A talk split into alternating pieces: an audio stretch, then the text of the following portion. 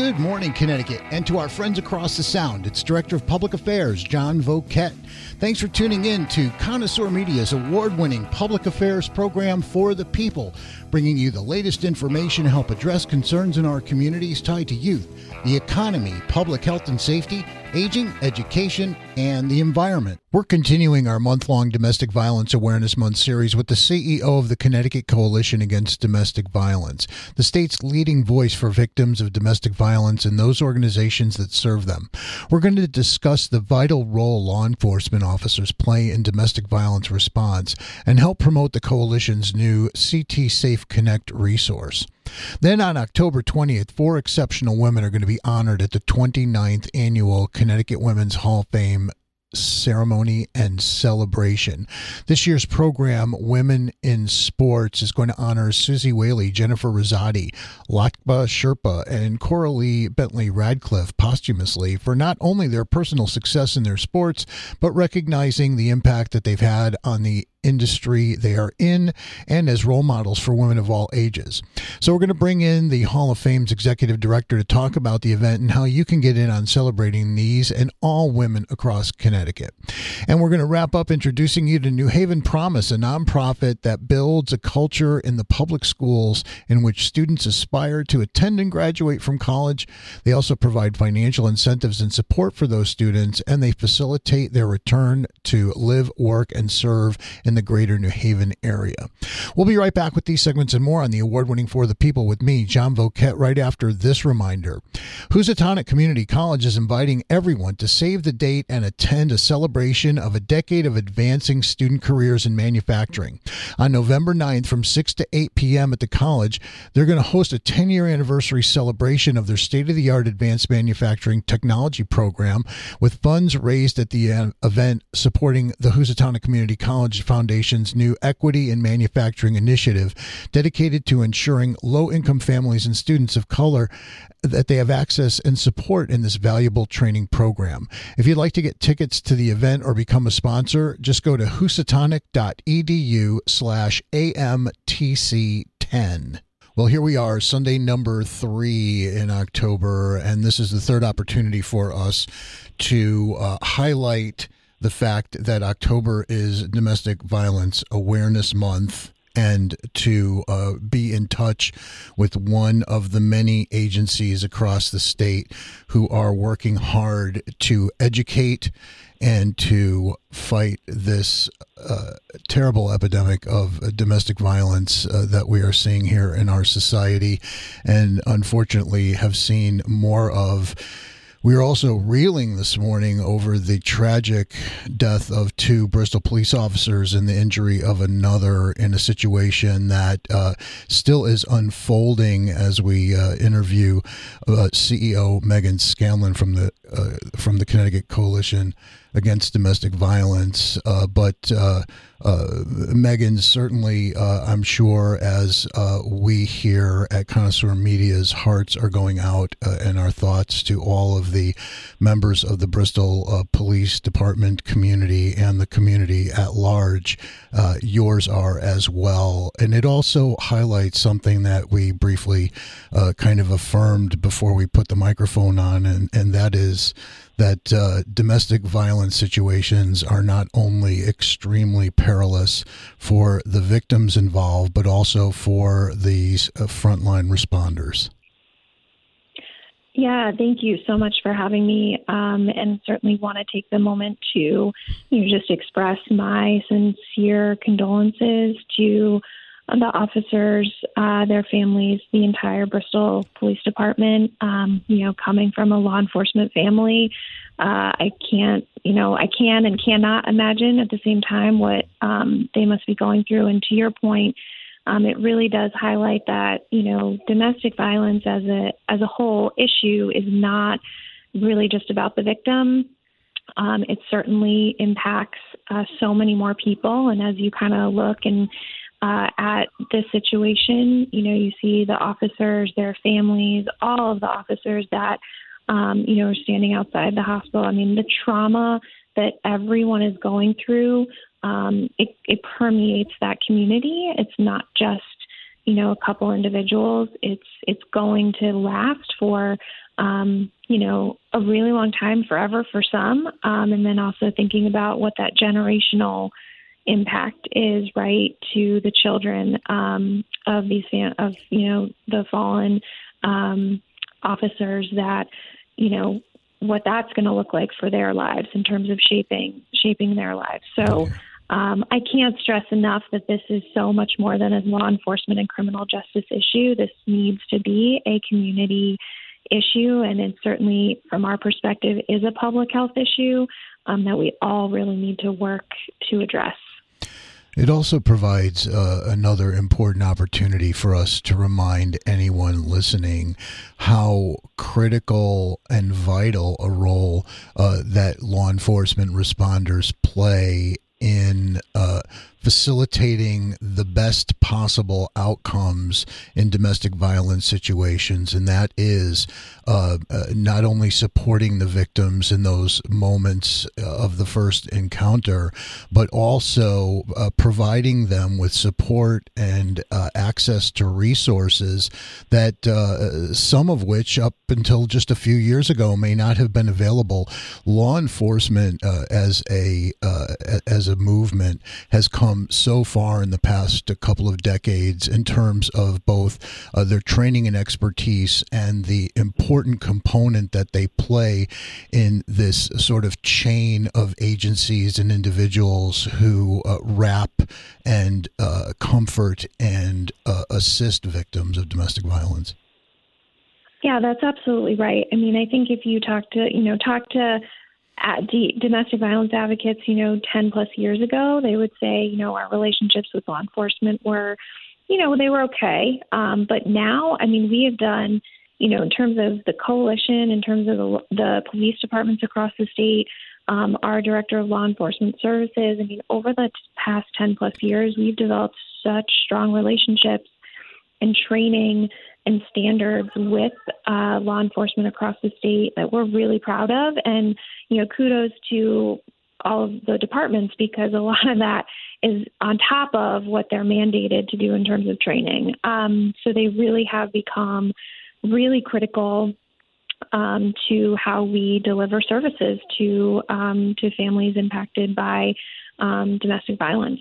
Um, so, you know, we're proud of that in terms of our, our lethality assessment program. You know, every department across the state, you know, screens uses this list of questions to screen when they go, go to a call, to screen for the volatility for if that person is high risk, and they immediately get connected to one of our 18 member organizations for services.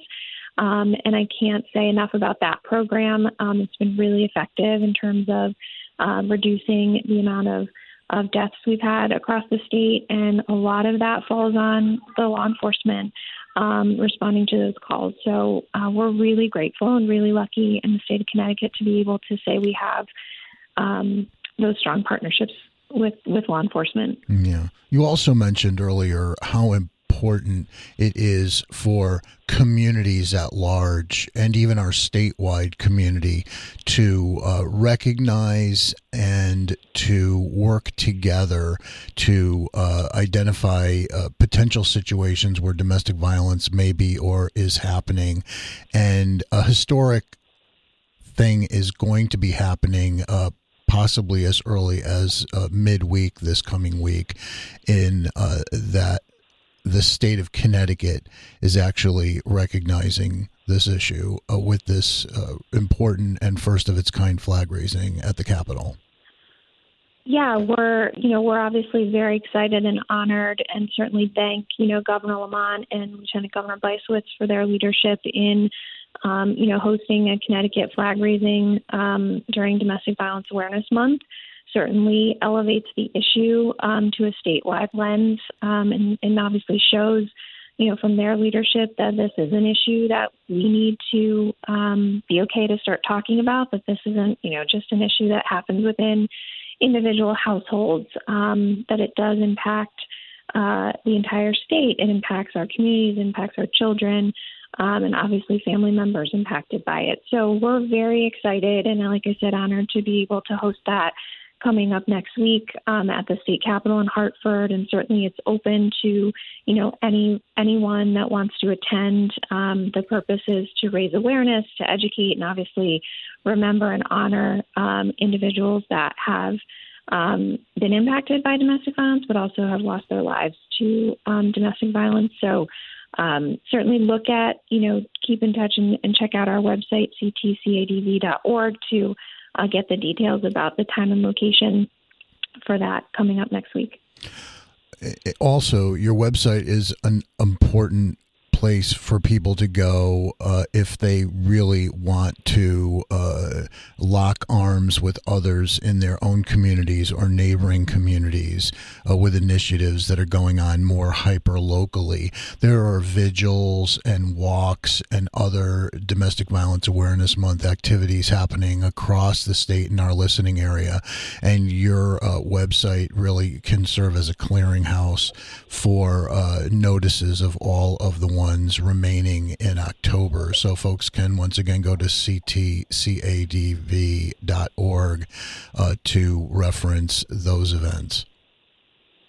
Yeah, that's right. Um, and, and we're obviously really proud to be able to, you know, say we have, you know, 18 member organizations across the state. So, you know, regardless of the town that you may live in, you should be able to to find one that's close to your geographic region. And, you know, the one thing I also would stress is if, if you can't go to the, you know, can't make it um, in terms of, you know, the October events, um, you know, domestic violence is not just happening in October, right? Um, there's always opportunities and you can find them through our website or even going to to the list of our, our member organizations on our website.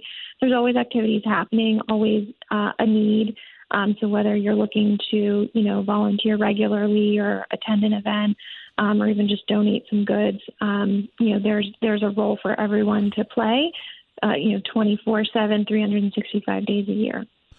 Uh, and since uh, awareness is uh, one of the most important components of Domestic Violence Awareness Month, the Connecticut Coalition Against Domestic Violence is also uh, playing an important role beyond assisting or responding to the victims because really uh, so many times these days it is a uh, a loved one a relative a neighbor even a coworker or a, a casual acquaintance who may recognize signs of domestic violence but not know what to do and may not even be sure what they're seeing is what they're thinking they're seeing.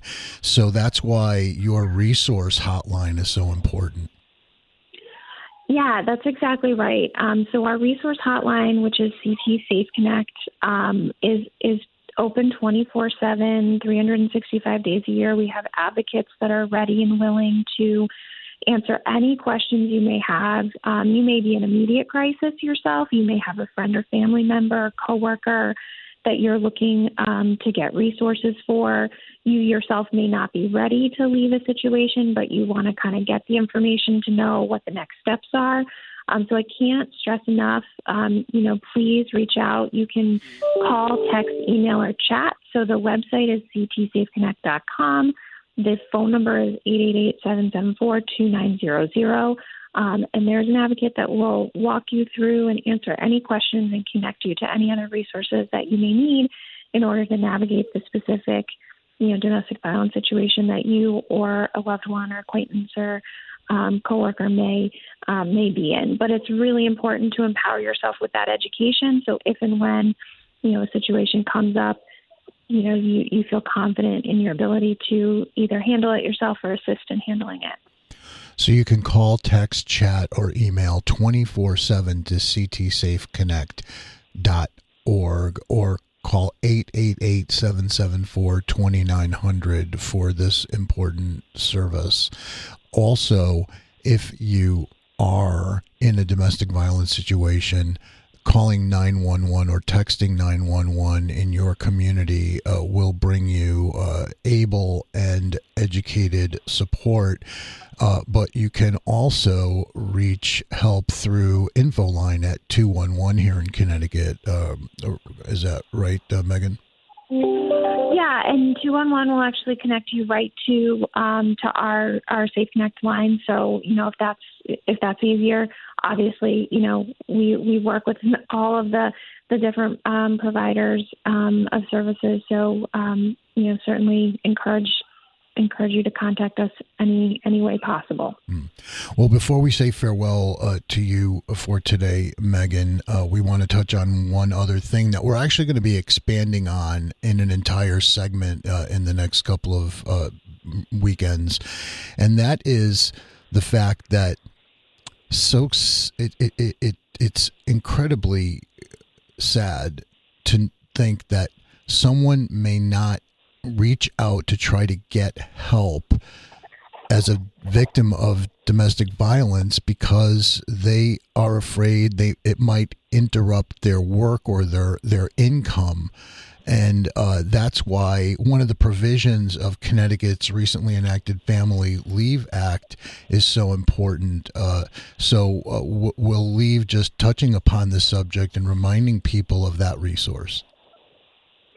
Yeah, so we're really excited. Obviously, Connecticut passed one of the more progressive paid family leave um, acts uh, throughout the country, um, and the Paid Leave Authority um, is already accepting applications under the family violence provision, which gives up to 12 days of, of leave, uh, paid leave, which is really important. Financial um, financials are often a barrier for individuals that are trying to leave a situation.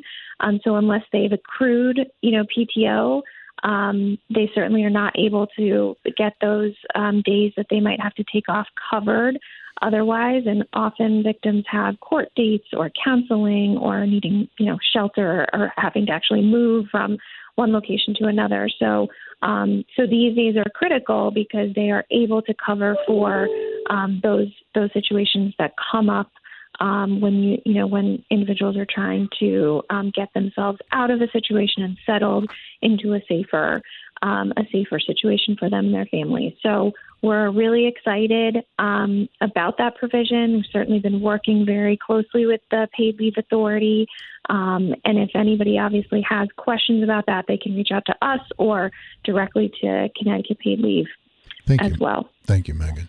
Uh, closing out this segment of our series here during uh, Domestic Violence Awareness Month, CEO Meghan Scanlon of the Connecticut Coalition Against Domestic Violence, the state's leading voice for victims of domestic violence and the organizations that serve them in your hometown or in your region. If you need to reach CT Safe Connect. You can do it toll free at 888 774 2900 or go to ctsafeconnect.org for resources.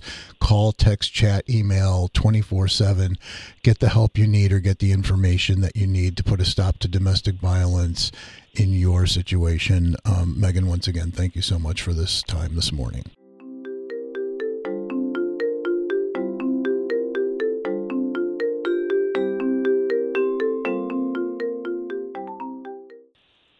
Well, it has been uh, years, too many years, since we circled around to talk with a representative of the Connecticut Women's Hall of Fame. But there's a big, big, and great event coming up on October 20th, and we want to let all of you in on it. And for those who who, uh, who may have somehow forgot or never even knew, uh, the Connecticut Women's Hall of Fame honors the achievements of women by celebrating their legacies and telling their powerful stories, inspiring women and girls to realize their own limitless potential. And and regular listeners to the program know that this has also been an important uh, goal of ours here on the award winning for the people. So, appropriately, uh, here as we uh, kind of go into the home stretch for this a big celebration coming up, the Connecticut Women's Hall of Fame uh, uh, and uh, event, the 29th annual. Connecticut Women's Hall of Fame ceremony and celebration. We've got their uh, leader, Sarah Smith Lubarsky, with us on the line. She's executive director of the Connecticut Women's Hall of Fame. Sarah, thanks for joining us. Oh, thank you so much for having me, John. I really appreciate it. Yeah, so I want to say it's probably been uh, four or five years since we had the uh, the Hall of Fame on the program, and we were able to help promote this uh, event and the important work that you're doing. So, for those uh, who may have heard of it, and especially those who haven't, uh, let's talk a little bit uh, about the role that this organization plays in inspiring women and others throughout the state of Connecticut. Sure, I'd love to talk about what we do at the Hall. You read the mission, but I'll kind of clarify it down a little further. We're basically a women's organization, educational organization that works to inspire the next generation of female leaders by talking about the past 300 years of women's Connecticut, you know, women from Connecticut, the history about that, both past and current women's contributions to the state of Connecticut. So we do this in many different ways. We have adult talks, which are called Talks on the Road, that um, you can pick out a talk and we'll come and speak to your group either on Zoom or in person. But most importantly, we're in the classrooms. We have a program called the See It Be It program, which we do in New Haven and Hartford um, on a monthly basis. We go in and talk to kids about women's history. We do about a 45 minute segment there. And we talk to both boys and girls because we think that boys need to know the uh, the contributions that women have made to our world as well. And we are 51% of the population, so but we are not 51% of what's in the books and um, everything else in the world. So it's our job to kind of um, make have people see what it is that women have accomplished and um, we also, uh, you know, we call it the See It Be It because you have to see it to be it. Mm. But then we also have programs just for girls around STEM and around finance because we know that this is a weak spot uh, for uh, many women and girls. And so we like to do all day workshops um, around those topics as well. So we may have this induction ceremony every year, but all the other days of the year, we're out doing our educational programs around the state of Connecticut. Mm. We're doing a lot of them by Zoom because that's what people prefer, but we also go in person. Well, when you talk about STEM and um, and finance and financial literacy as its base foundation.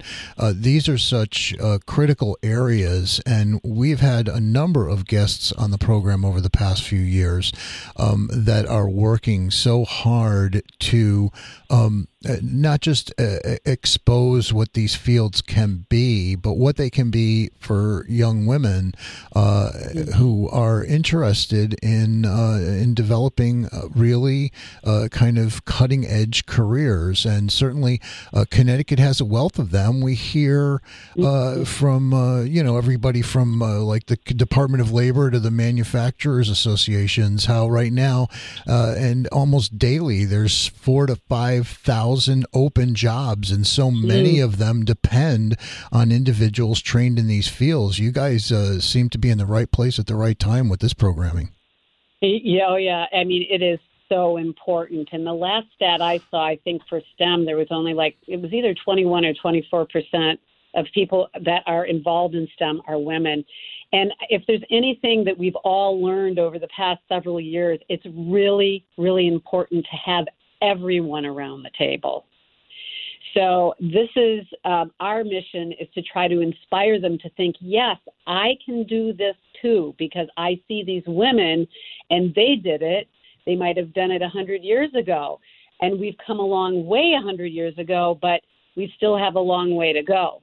Mm-hmm. So it's very, very important to leave little a little uh, crumb trail for um, young girls and women to see the other people that have tried to do these things and what they've had to do to succeed to do them. Well, uh, well, Sarah, before we go into the break, there's something else uh, that's happening this year that uh, has been in the headlines and has been talked about quite a lot. And I know it's something that uh, the Connecticut's w- Women's Hall of Fame is is uh, reinforcing, and that is the 50th anniversary of Title IX and how it relates to the mm-hmm. achievements of the women who we're going to be talking about in the second half of the program uh, at this upcoming 29th annual Connecticut Women's Hall of Fame ceremony and celebration. Um, what do we need to know about Title IX at 50? I think we need to know about Title IX to know that we've come a long way and it opened a lot of doors for women, but that we are not even close to being in the end of Title IX. We need to keep pushing. So many of these women benefited from Title IX, but as we all know, women's sports are still not the ones on the TV stations we see in the airport and, and every other place. We know that they're not getting paid as much as men. Yes, we do have some success stories like with the soccer team and things like that, but there's still a lot of pushing that needs to be done. Um, you know, women um, have to go abroad to play their sport to be able to make enough money. We want to keep them all here in the United States. So there's a lot more pushing to go. And um, we will be having um, comments from uh, Donna Lopiano, who was huge in Title IX in the state of Connecticut and, and really across the world, um, about how important it is that um, this keeps being moved forward. So we thought this would be the perfect year to have sports and to highlight sports and to help celebrate Title IX as well. Now, for uh, for uh, individuals and communities across Connecticut who may uh, see a uh, an injustice or a lack of parity uh, in a situation in in their child's school or in their community or in some sort of um, applicable program, can they come to the Connecticut's Connecticut Women's Hall of Fame for resources uh, to be able to maybe um, uh, start a conversation with the decision makers about uh, what they perceive as a disparity uh, in uh, accessibility to programming? Well, I mean, we don't have all the resources here because we're busy educating um, in in our own way, but we could certainly connect people that could help them. I mean, I think if they see a disparity, they need to go to the leader of their school or their, um, you know, whatever institution they're at, mm-hmm. and you know, raise holy hell about it. That's what I think needs to be done. And I'm sure that there are other people uh, that they could get in touch with at the state level as well um, but you know, we could certainly um, connect them uh, with people if if push came to shove. But I think it really starts at the bottom, and you need to go up to the very top and make the people who they're playing for or who their children are playing for aware of the disparities. Because nothing's going to be done unless the people up at the top are are are busy trying to make this happen for everybody. Very good. Well, I thank you. Uh, Sarah Smith Lubarsky is the executive director of the Connecticut Women's Hall of Fame. Their big event is coming up on October 20th, and we'll be back right after this short break to talk more about it, invite you to it, tell you how to get involved, and why the women who are being honored this year at this 29th annual event are so important. We'll be right back. Stay with us. Hey, do you volunteer for or receive services from any of the hundreds of nonprofit agencies, community groups, and grassroots organizations in our region? Or maybe you're just looking for ways to help. If your favorite nonprofit is hosting a fundraiser or community building activity, or you'd like to find a nonprofit to support in your neighborhood, just go to our radio station website, hit the events tab, and find one, or discover some of the many causes supported by Connoisseur Media. I'm John Voket, your public affairs director here at Connoisseur Media, and we'll be back to the award winning For the People right after this news. Hey, are you having unusual pains or maybe detecting something like a mass or a bump that shouldn't be there? Well, it's possible you might have a hernia. Hernias are a common medical condition affecting men, women, and children. And Bridgeport Hospital is the location for free hernia screenings. It's coming up on Saturday, October 22nd from 9 to noon. The screenings are going to be conducted in the Surgeries Ambulatory Surgery Center, and registration is recommended. You can search hernia at ynhhs.org slash events or make an appointment by calling toll free 888 357 2396 and walk ins are walk Well, thanks for uh, staying with us. Sarah Smith Lubarsky is here. She's executive director of the Connecticut Women's Hall of Fame. And as we had been teasing you about, on October 20th, four exceptional women are going to be honored at the 29th annual Connecticut Women's Hall of Fame ceremony and celebration at the Connecticut Convention Center. This year's program, Women in Sports, is going to honor Suzy Whaley, Jennifer Rizzotti, Lhakpa Sherpa, and Coralie Bentley Radcliffe posthumously for not only their personal success in their sports, but recognizing the impact that they've had in the industry and as role models for women of all ages. Um, so, Sarah, uh, let's quickly talk about how, uh, of all of the women, these four were selected. Well, I mean, if, if if anybody wants to really read a lot more about them, they can always go on to our website at Connecticut at cwhf.org and read more about them because I could sit here and talk about them for the next you know two days. But um, anybody, I, I just want to tell you that anybody can nominate somebody for induction with the hall. We have a place on our website that people can do that. We have a committee that gets together. We were doing this a year ago, getting together, gathering all the names. We have a committee that um, knows sports, that knows people, and we are looking for people every year that have. Um, you'll very rarely see anybody super young at the Connecticut Women's Hall of Fame because the most important thing is that they have a very, very wide breadth of time that they have been in their their well this year it's around sports. We do all kinds of different women. We do politics we do the arts we do everything. This year we happen to be doing sports. So for example Jen Rizzotti i mean she mm. she won multiple gold medals as assistant coach for the olympics. She was national coach of the year in you know 2011 she started out, she was the starting point guard for UConn's first national championship season. So you get the the gist here. I mean, this has been going on and on and on, and she's in the Basketball Hall of Fame, and now she is the president of the WNBA's Connecticut Sun. The same could be said with Lhakpa. I mean, who summits Mount Everest ten times? If that's not hmm. an inspiration, I don't know what is. And we wanted to have this year, you know, all kinds of different uh, sports so that we could inspire as many people as possible. And then there's Suzy Whaley. She was the first person, the first woman ever to serve as the officer of PGA of America. I mean, this is huge. Yes. Um, and she's the PGA honorary president and a PGA master. Coralie. I mean, she was she was forming the first all black female baseball and basketball teams back in the 40s. I mean, can you imagine mm. the the um, you know what she encountered as she was doing this? So you know, we just feel, um, and she excelled at track and field at Florida A&M University. So they don't necessarily have to. Our inductees don't necessarily have to be born in Connecticut, but they have to have been living in Connecticut for a very, very long time and contributed a lot to the state of Connecticut. So our committee, you know, got a very long list of names, but you know, after a while, the same people kind of, you know, how the cream rises rises sure, to sure. the top. Mm-hmm. And this is how they're um, they are chosen, and then our list is taken to the the board of the Connecticut Women's Hall of Fame, and they vote on them. And then I I start getting in touch with them for the induction.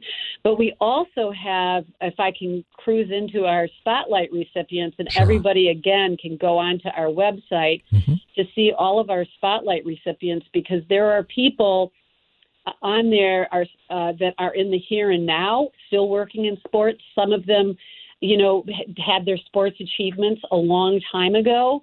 But we have 17 spotlight recipients that will be going down the Walk of Fame uh, to and to celebrate them and and their accomplishments as well. And on top of that, um, we will be our founding president's award will be going to Connecticut Special Olympics. So Gina Clonan, who founded the Connecticut Women's Hall of Fame almost 30 years ago, um, was uh, you know has this wants to be able to shine a light on another nonprofit that does the type of work that we're highlighting in a certain year. And we thought the Connecticut Special Olympics would just be the perfect opportunity to highlight them as well. Well, we hope if uh, it is not nearly sold out already, that uh, your voice and promotion of this October 20th, uh, 29th annual Connecticut Women's Hall of Fame ceremony and celebration will uh, fill those last few seats. And I know that uh, you welcome everyone to this celebration because, as you pointed out early uh, in the program, um, w- without men lending their effort, to the mission, uh, it, it, it it just makes it all all the more uh, more challenging to achieve. Absolutely, no. We welcome everybody, and we would love for you to come. We do have some seats left. And uh, please go to our website. It's CWHF, that stands for Connecticut Women Hall of Fame dot org and look under events, and it's the 2022 induction ceremony, and you can buy your tickets there.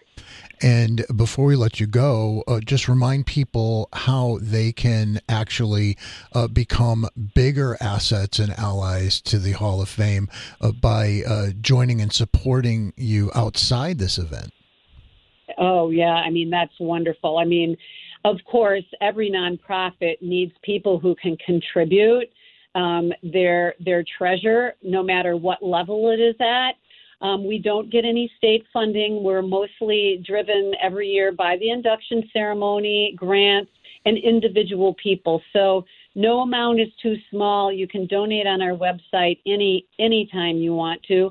But we also look for volunteers, people who want to be like our ambassadors to let people know we have um, a very small staff. There's about uh, five of us, and we're small but mighty.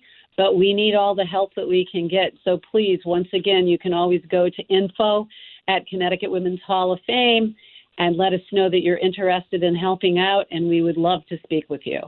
So come out on October 20th and celebrate some uh, great Connecticut women in sports leadership and uh, many other women who are playing important roles in sports and elsewhere here in Connecticut. And consider being part of the Connecticut Women's Hall of Fame. CWHF.org is their website, and their executive director, Sarah Smith Lubarsky, has been our midpoint guest today. Thank you, Sarah, for your time, and uh, we'll hopefully see you at the. Uh, we'll hopefully.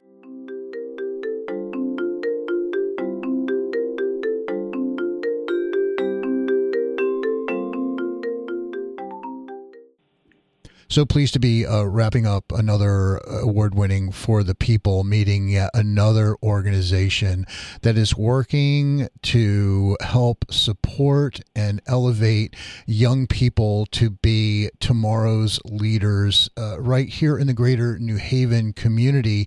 I've got uh, Patricia Melton, who is president, and George Elise Casanova, program manager for New Haven Promise. This nonprofit builds a culture in the public public schools in this community, which students aspire to attend and graduate from college. They provide financial incentives and support for those students, and they facilitate their return to live, work, and serve in the greater New Haven community. Uh, so, ladies, thank you so much for joining me today. And uh, uh, it, what's interesting is that while a number of your initiatives really target New Haven and the greater New Haven area, um, it's also important to talk about how you are helping to share resources with anybody throughout the state of Connecticut. So uh, we'll talk a little bit about that as well in just a few minutes. But uh, uh, Patricia, uh, George Elise, uh, flip the coin and, and tell me who's going to tell us more about New Haven Promise. That'll be Patricia. Patricia, you're on. Uh, tell us a little yes. bit more. you guys have been around for a while. Yes, New Haven Promise was started in 2010 as an uh, economic development intervention. It was started by our community leaders at that time, the president of Yale University, the mayor of the city at that time, and the superintendent and the community foundation. We're all thinking about how New Haven's workforce, in particular, and economy was changing. And so, if, for folks who are familiar with New Haven, back you know 30 years or so, the number one employer was Winchester Gun Factory. I hate mm. to say it, but we were a producer of guns. And now we are a city of knowledge producers. We our number one employer is Yale. Our number two employer is Yale New Haven Hospital. So we're kind of an eds meds, critical thinking yeah. uh, type of city, and that just was going to require a different type of uh, young person to be able to take those jobs. And so therein is where New Haven Promise comes in. Uh, we do fund scholarships. We make college affordable for our public school students to come out and be able not to worry about going to college and being saddled with debt. Uh, we make sure that uh, students can focus on and families can focus on preparing their students in combination with the school district and other nonprofits and others very invested in our city. And then we follow students, uh, not only dispersing much needed tuition dollars, but we then have a wraparound program that focuses on helping our students to know what the jobs are that are available. We have a very robust paid internship program. Uh, uh, right before the pandemic, we probably placed 200 students. Uh, we were approaching 200 students in paid internship programs, and many of these students go on to land entry level jobs uh, here in the city. So um, you know, it's it's been a wonderful sort of journey thus far. We've dispersed about 25 million directly in scholarship funds. Many of our students are graduating with little to no debt, mm. and they want to live here in this fabulous city that is thriving. Uh, to you know move into you know really sought after entry level jobs, and they're yeah. prepared to do that with their uh, newly minted degrees. Yeah, well, we can't undersell the challenge it must must be to take more than a century of workforce development that, um, you know, kind of sadly just relegated uh, job opportunities for the demographics that you serve to being a kind of manufacturing workforce, um, uh, you know, economy members, and uh, I imagine another one of the challenges that you have is to not just inspire, but maybe strip away some of the the generations old stigmas that people have uh, and and helping to build the trust back again so that these young people coming into the school systems in in pre-K kindergarten first and second grade they they have their eyes on that prize of education and uh, you know productive workforce contribution. I'm I'm not short selling uh, the manufacturing workforce of the 21st century, which New Haven is also doing a fantastic job in developing, but that's not all of it, right? No, no, it's not. There's you know, the population in this city, uh, New Haven is growing, not not huge exponentially, but we are the one of the economic drivers in the state. We have the largest school district, larger than Bridgeport, larger than Hartford, because of our intervention with New Haven Promise and our working very closely with the school district, families, and other nonprofits. We were when um, when this program was launched, we were number three in the state, and, and there was sort of a, a out migration of middle class families, families who could move uh, for other better opportunities. And I think we've been able to turn that around with everyone leaning in, and Promise is very much part of that. About 60% of the workforce will be going into white collar jobs, 60 65%. The remainder is more sort of manufacturing, middle uh, you know, sort of middle jobs that require maybe a certification, a year's worth of, um, you know, either going into the construction trades or whatnot. And again, we're prepared up and down that continuum to be able, prepared and thriving uh, here in terms of where we are as a city and even as a state. So I hear people say all the time, you know, all of our all, all of our students are leaving the state. We just we do not see that. Uh, we did a survey of our scholars, a representative sample, about 250 of them, and about 85% are here. They want to be here. They want to buy homes. They want to launch their careers. They want to socialize down, uh, eh, you know, on Chapel Street and uh, you know in the restaurant section of the city. Mm. It's very vibrant, and again, much of that has to do with the fact that we've invested in our young people who are ready to take their place in our city that's thriving right now. Yeah, and and maybe uh, you know early Sunday morning when this program is playing live on the radio, uh, or when people are listening to the podcast in their car while they're cooking dinner in their kitchen or whatever. Uh, maybe the point was lost, but it certainly uh, perked up my ears to hear you say how many of the graduates that have been supported by New Haven Promise are moving into the next chapter of their lives with little or no education debt. That is so important because, you know, sadly, part of the stigma about engaging in higher education and, and self improvement is the fear of indebtedness and the cost that that individual might be bearing for years, if not decades after they emerge, which certainly could also cause a, a lot of uh, concern or trepidation among these people uh, who would uh, be uh, concerned that they might want to start and they're all fired up and excited, but maybe they won't be able to pay to finish, right?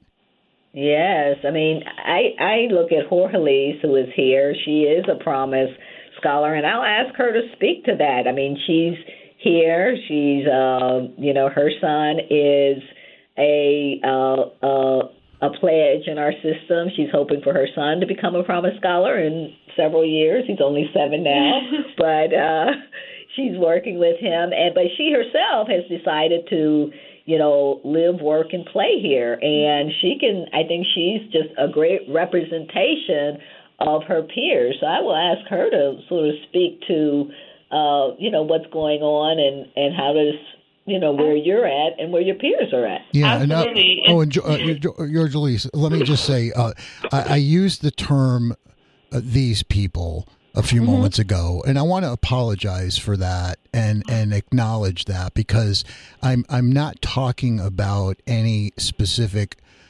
group or race of people. I'm talking about these people who are engaging with New Haven Promise and, and everybody who has a dream of getting a better education and being a community leader. So I just want to make sure that none of that, you, especially you two, and, and, and, none of the listeners were, were heard that and, and, and took it in, in the wrong way.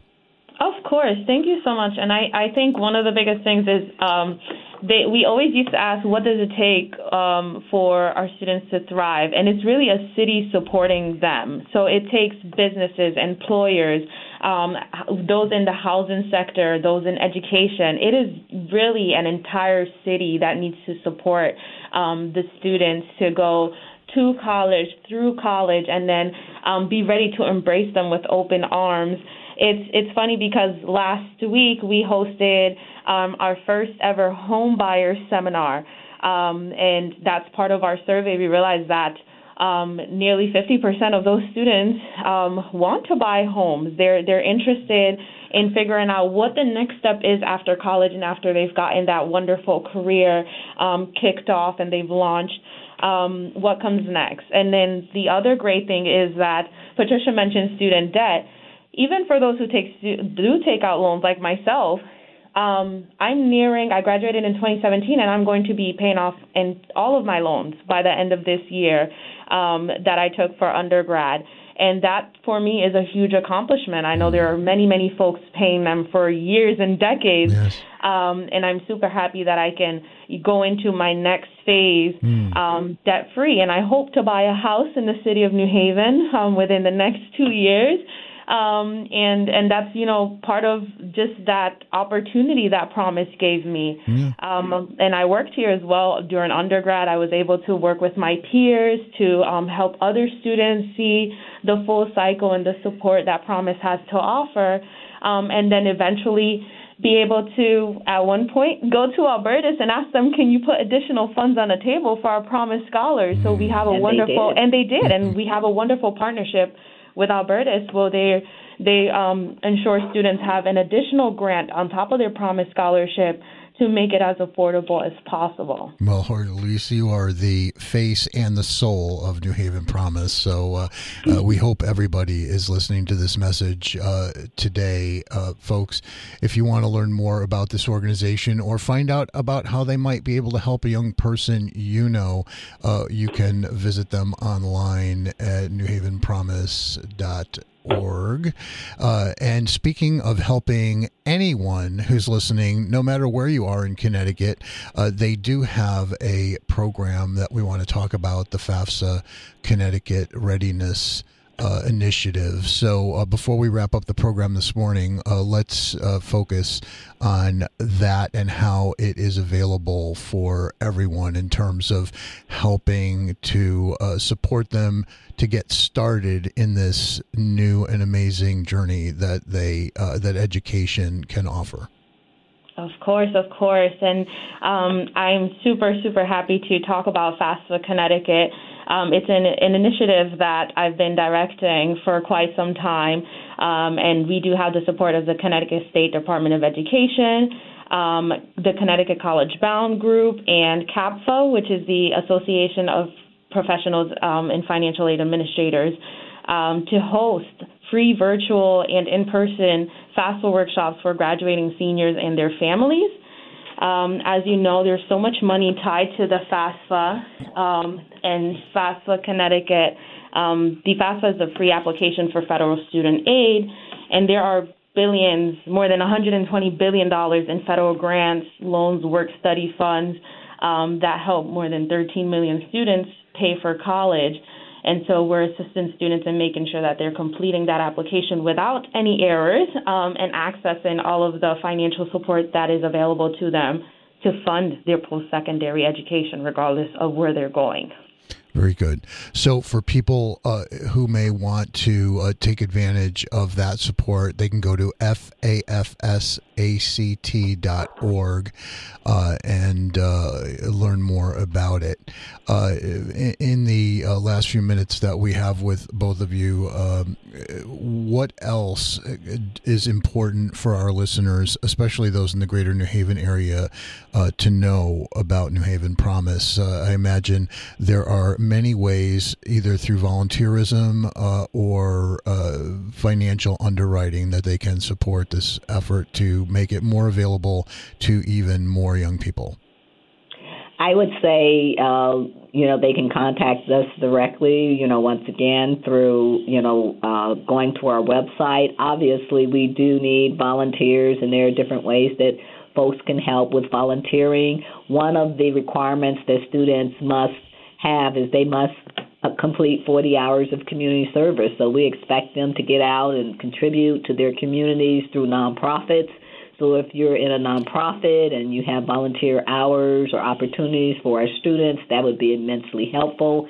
If you would like to volunteer with us, we have everything from mentoring to, you know, mentoring a student along, helping them with their financial uh, aid, or you know, in this case, just you know, letting a student shadow you at uh, work or anything like that. Many of our students are first generation to college, so they're just learning about all the fabulous opportunities that we have in our city.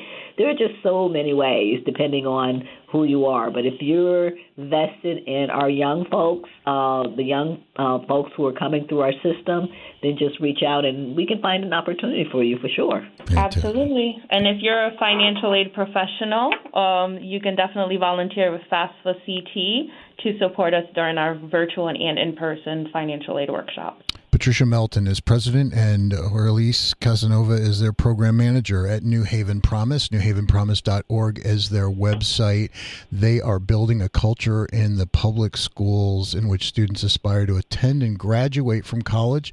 Uh, they provide financial incentives and support for those students and facilitate their return to live, work, and serve in the greater New Haven community. Thank you both for being part of the show this morning.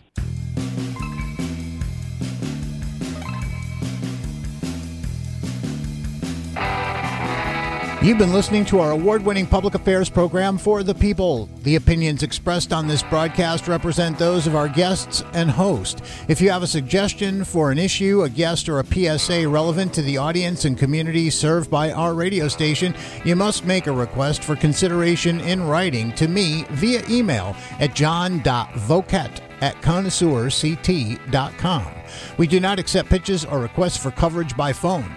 Remember, no part of this program may be copied, disseminated, or rebroadcast. Our public file detailing the many critical community and state issues addressed on For the People can be reviewed upon request during normal business hours at 440 Wheelers Farms Road in Milford or on our station website. Our theme music is by Rick Miller and Scott's with original music by Noel Viette. I'm Director of Public Affairs, John Voket. Join us again this time next week for more conversation and information on the award winning For the People. And don't forget, you can listen to this and other For the People podcasts anytime on iTunes or under the podcast tab on our station's website. Until this time next week, thanks for listening.